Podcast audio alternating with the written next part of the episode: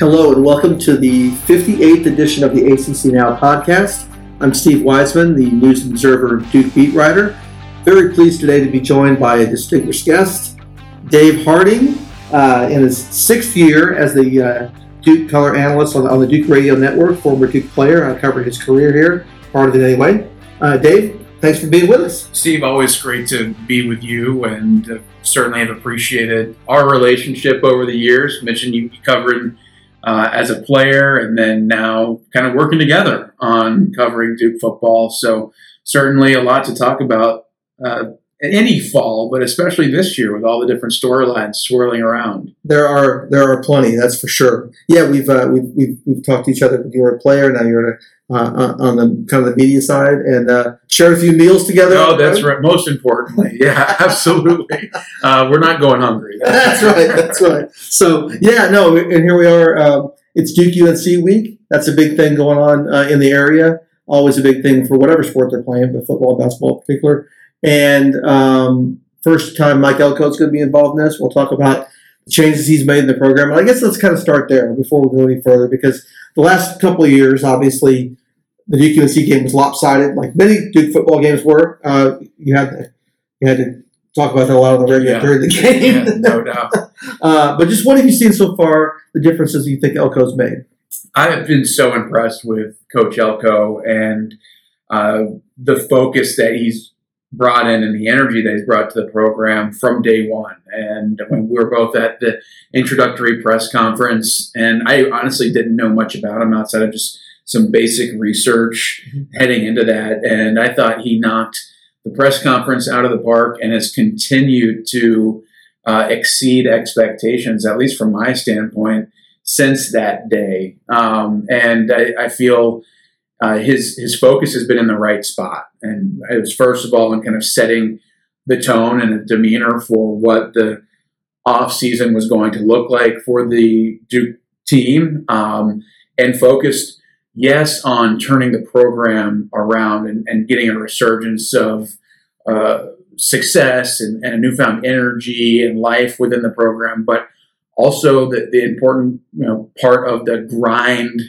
acronym that he uses, the N of, of now, mm-hmm. and um, winning in the now, and focusing on not just okay, yeah, we want to be uh, a perennial power, uh, a team that is going to bowl games, that is contending for ACC championships, but how about this year and and the focus immediately on doing the things needed to get this team to where it needed to be to, to where they're winning games and and getting um, getting the, the, the program back on track. And so I think it's easy for a coach to focus on more of the long term and less the immediate results. And it's it's a little risky, honestly, when you've got a, a roster comprised of people that you've had and now with the transfer portal being able to bring in some guys, but really no control over. Right. Um, you're completely at the mercy of whatever was left there. Um, is is a huge challenge, and it, it takes a lot of confidence to go in and say we're focusing on on take uh, taking control of, of what we can control this year, and we're going to go out and try to make some some headway.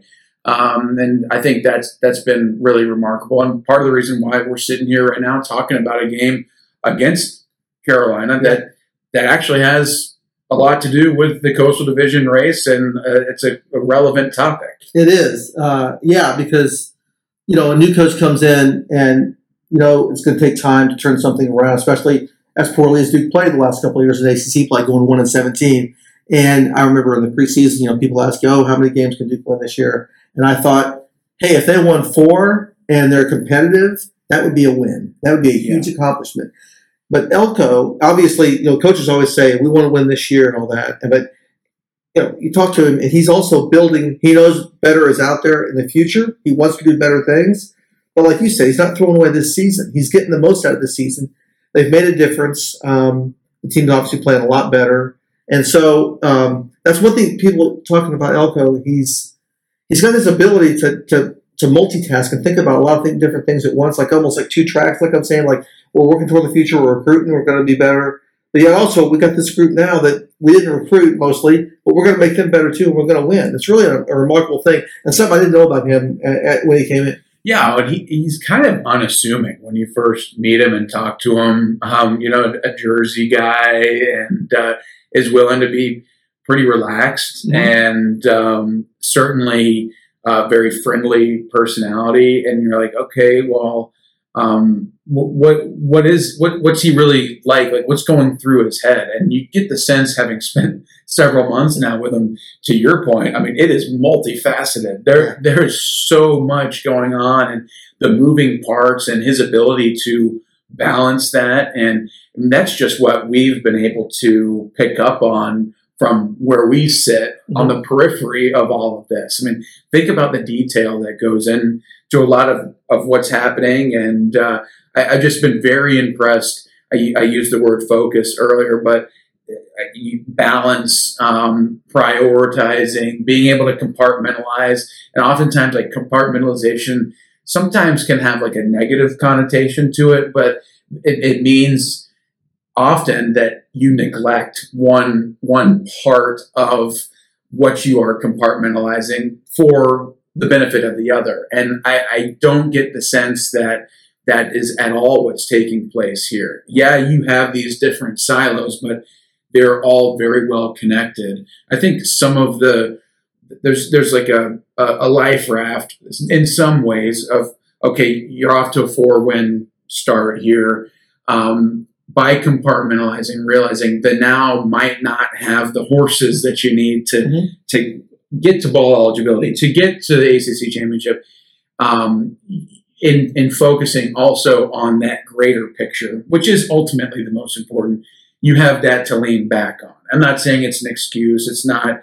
Oh, it's okay that you know, this is woe is me. This is what we've been the cards that we've been dealt. Mm-hmm. That's that's not what I'm saying so much, but it's seeing everything in that larger picture while also having the attention to detail, and the sense of urgency to, to handle the things that are important in the here and now.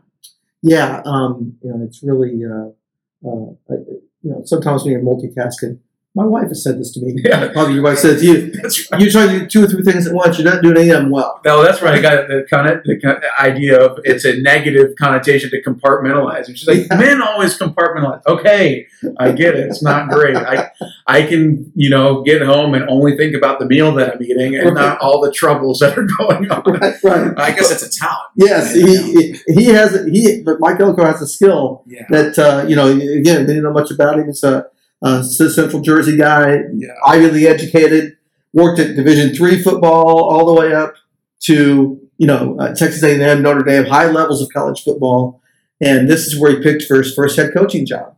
Um, and from what you know, you talked to him and his family, he is a he he was attracted to this job for um, and there's a lot of reasons not to be, obviously, sure. right? But there are a lot yeah. of reasons to be, and he saw them and uh, he's come in and, and, attacked it. And not only what he's done in the field, but uh, talk about all the different things he's doing. The way he's energized the students. Oh yeah, I mean the students, the former players. Yeah. I'm, I'm part of uh, a lot of text threads and email chains that um, have come back to life. I've had to mute a few of them on game day just because they're distracting. My phone keeps buzzing, but it's it's a lot of excitement. And I mean, you mentioned the students.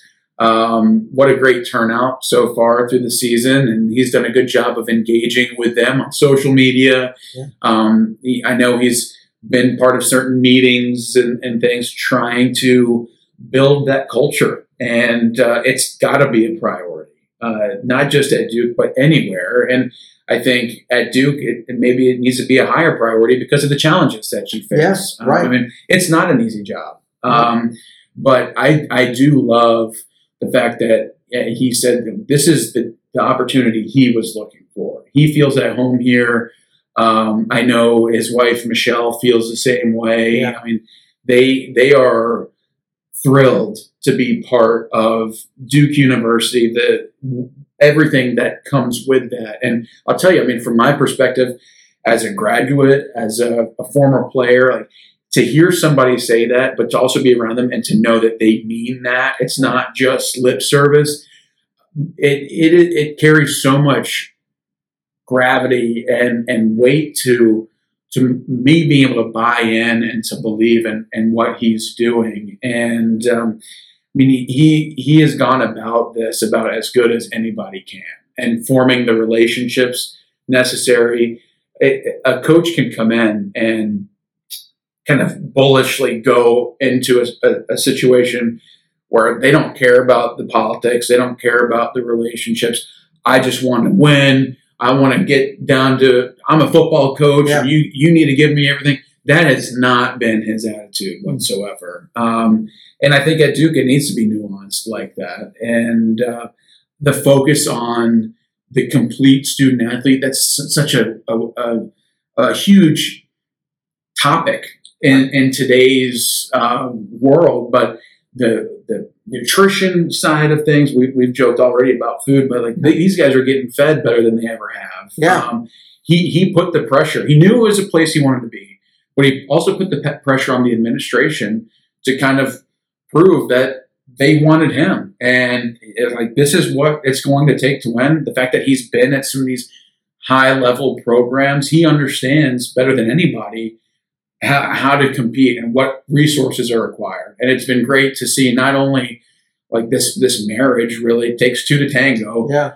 with Mike Elko being interested in Duke, but you know, on the other side, Nina King, Art Chase, the administration, President uh, uh, President Price, sorry, yeah. Sorry. um, uh, all being willing to do what it takes uh, to to be successful. And mean, the staff has almost doubled in size. Yes. And uh, think about the attention that the students, the student athletes get now with that increase in in staffing, whether that's the weight room, the the training, or wherever it is Mhm. having more people that are being paid to focus on you only is going to make you better. And we've seen that pay off ma- massively in the, the physical nature of each player on this team. They're bigger, they're stronger, they, they're able to be more competitive on the field because of and just what's going on in the weight room. That doesn't even count everything else. Right, and that's one thing where you know people talk about uh, putting money into the program, infrastructure, you know, the uh, facilities race, all that kind of stuff. Yeah, that's all important. The, the work they did to upgrade, you know, the stadium, Pascal Fieldhouse, all that stuff. But it's this behind the scenes stuff that people forget about.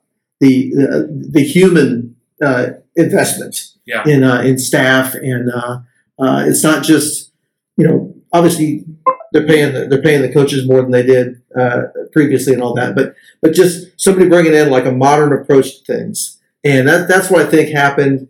I don't we won't get into this too much, I guess, but the end of the of the Cutcliffe era. You played for Coach Cut. Yep. He recruited you. I know how much you know we both uh, uh, uh, admired him, and he's, he's but uh, but things got stale at the end. There's no doubt about that. And I wondered how much difference somebody could make.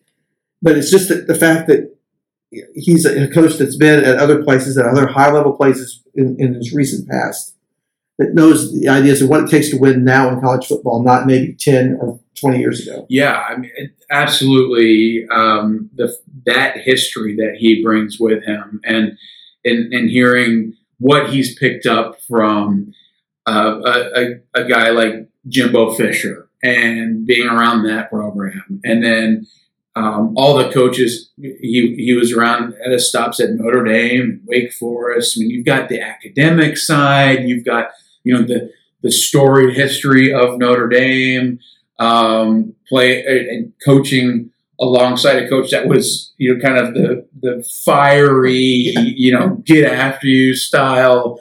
Um, and it's just when when you have that kind of past and when you're patient for your first head coaching opportunity I think that that's something that you're able to lean on. And it has been a big difference um, overall in his uh, in his success in being able to turn what uh, was a program that was definitely struggling, Yeah. hadn't won in the ACC uh, in quite some time, and take the Virginia game as the best example. You know, seven game losing streak, and that is Yeah. no more.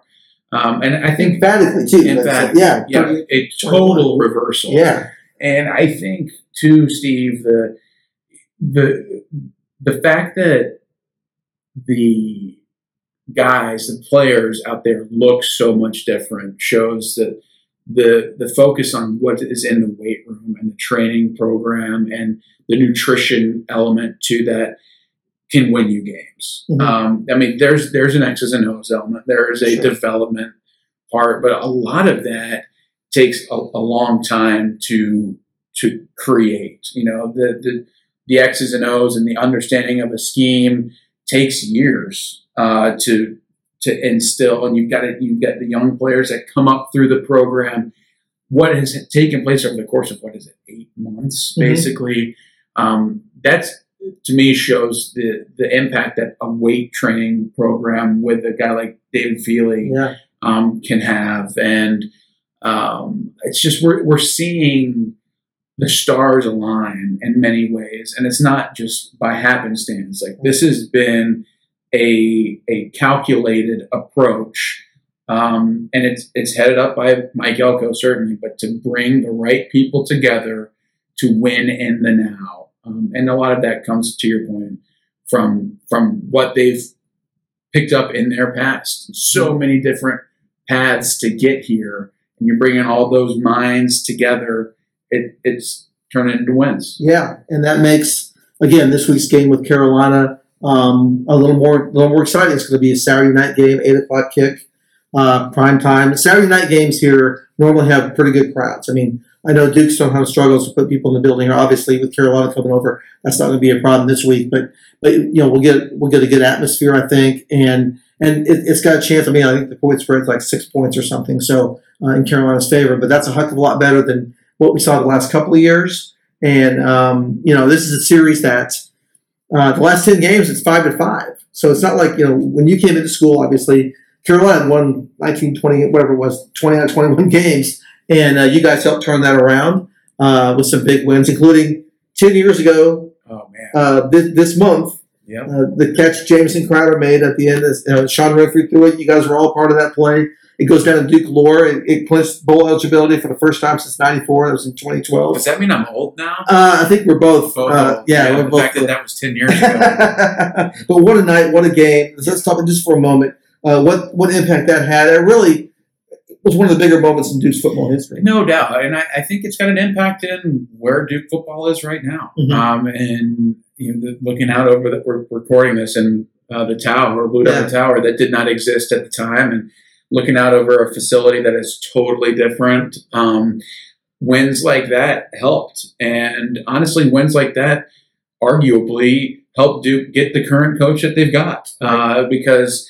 And, and talking with Coach Elko, he's like, look, the, the Duke football I have known recently was a, a team that I had to coach against at Wake Forest that was rolling Yeah. and had draft picks and was really good. And that kind of established, I guess, the, the reputation for him. And I mean, he hasn't said this to me, but you've got to think helped in getting him here because he understood what what is capable. Um, and so, yeah, that that 2012 victory, um, the bowl eligibility part being the biggest, Mhm. um, you know, clinching that. I just never forget, Steve, the this the the way Wallace Wade was at the time. I mean, it was a great crowd on hand, rocking. The student section was awesome, and I'll stick to this. I mean, a packed house here rivals just about any in in the conference. I mean, Virginia Tech does a, a good job of getting that situation on a weekend, week out basis, and they've got a great like Enter Sandman's awesome. But when Duke has a full stadium, this place is is it's pretty you know compact, confined, but it can be loud. It, you can have a great home field advantage, and as a player, that matters, and that's the thing. I mean, yeah, I'll remember the plays. I remember uh, so many things from that game, but the atmosphere and the environment. I remember everybody running out saying, "Wow, like this is what it, it can be," and a lot of that is is dependent on the team, and you you need to win to get that. But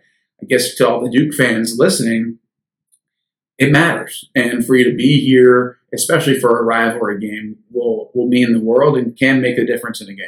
Yeah, absolutely. And to your point about that game, maybe getting Elko here, he has said, uh, we've heard too, that for not the job that Coach Cutcliffe did, he wouldn't be here. Yeah. Uh, you know, the Duke program that was here before Coach Cutcliffe was here, it's not something that would have attracted him at all. So that game, you know, going to bowl game six out of seven years, all that kind of stuff, even before it fell apart, that, that has to be celebrated for sure. Um, so let's talk quickly about uh, about this week's uh, matchup with Carolina. And, uh, you know, Duke's coming off a tough loss Saturday at Georgia Tech, uh, 23-20 in overtime. Uh, they showed a heck of a lot of fight. I mean, that's the one thing that's different immediately from, from I think last year that game is probably 42 to 6.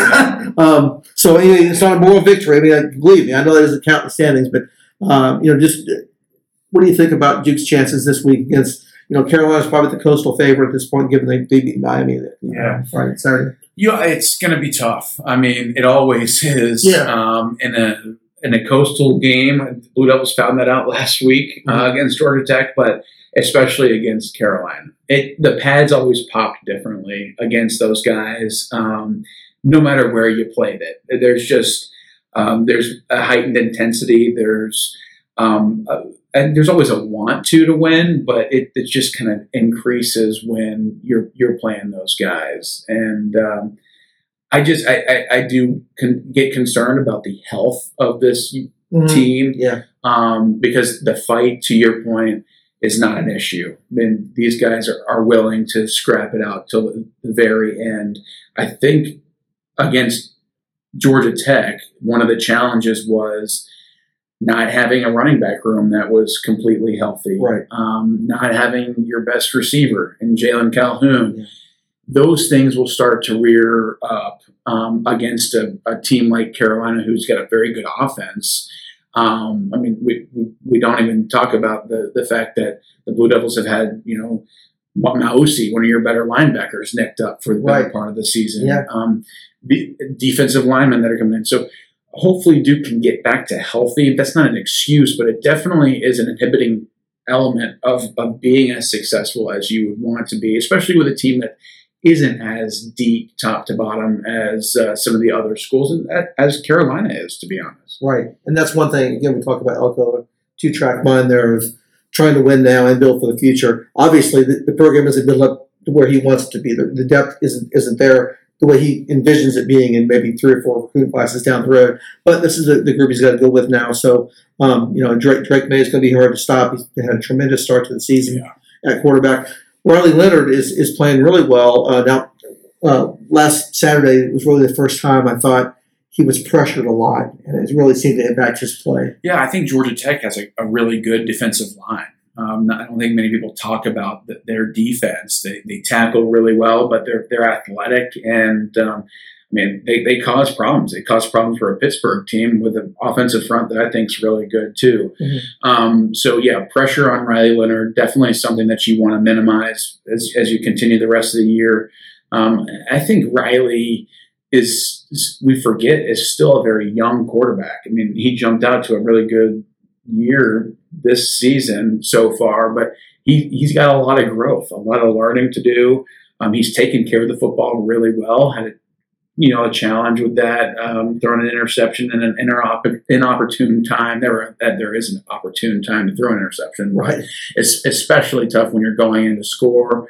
Um, and I'm just excited to see the continued development out of him he's the, the difference maker, I think, and erases a lot of issues that Duke has on offense with his mobility, his willingness to be physical in the run game if he needs to.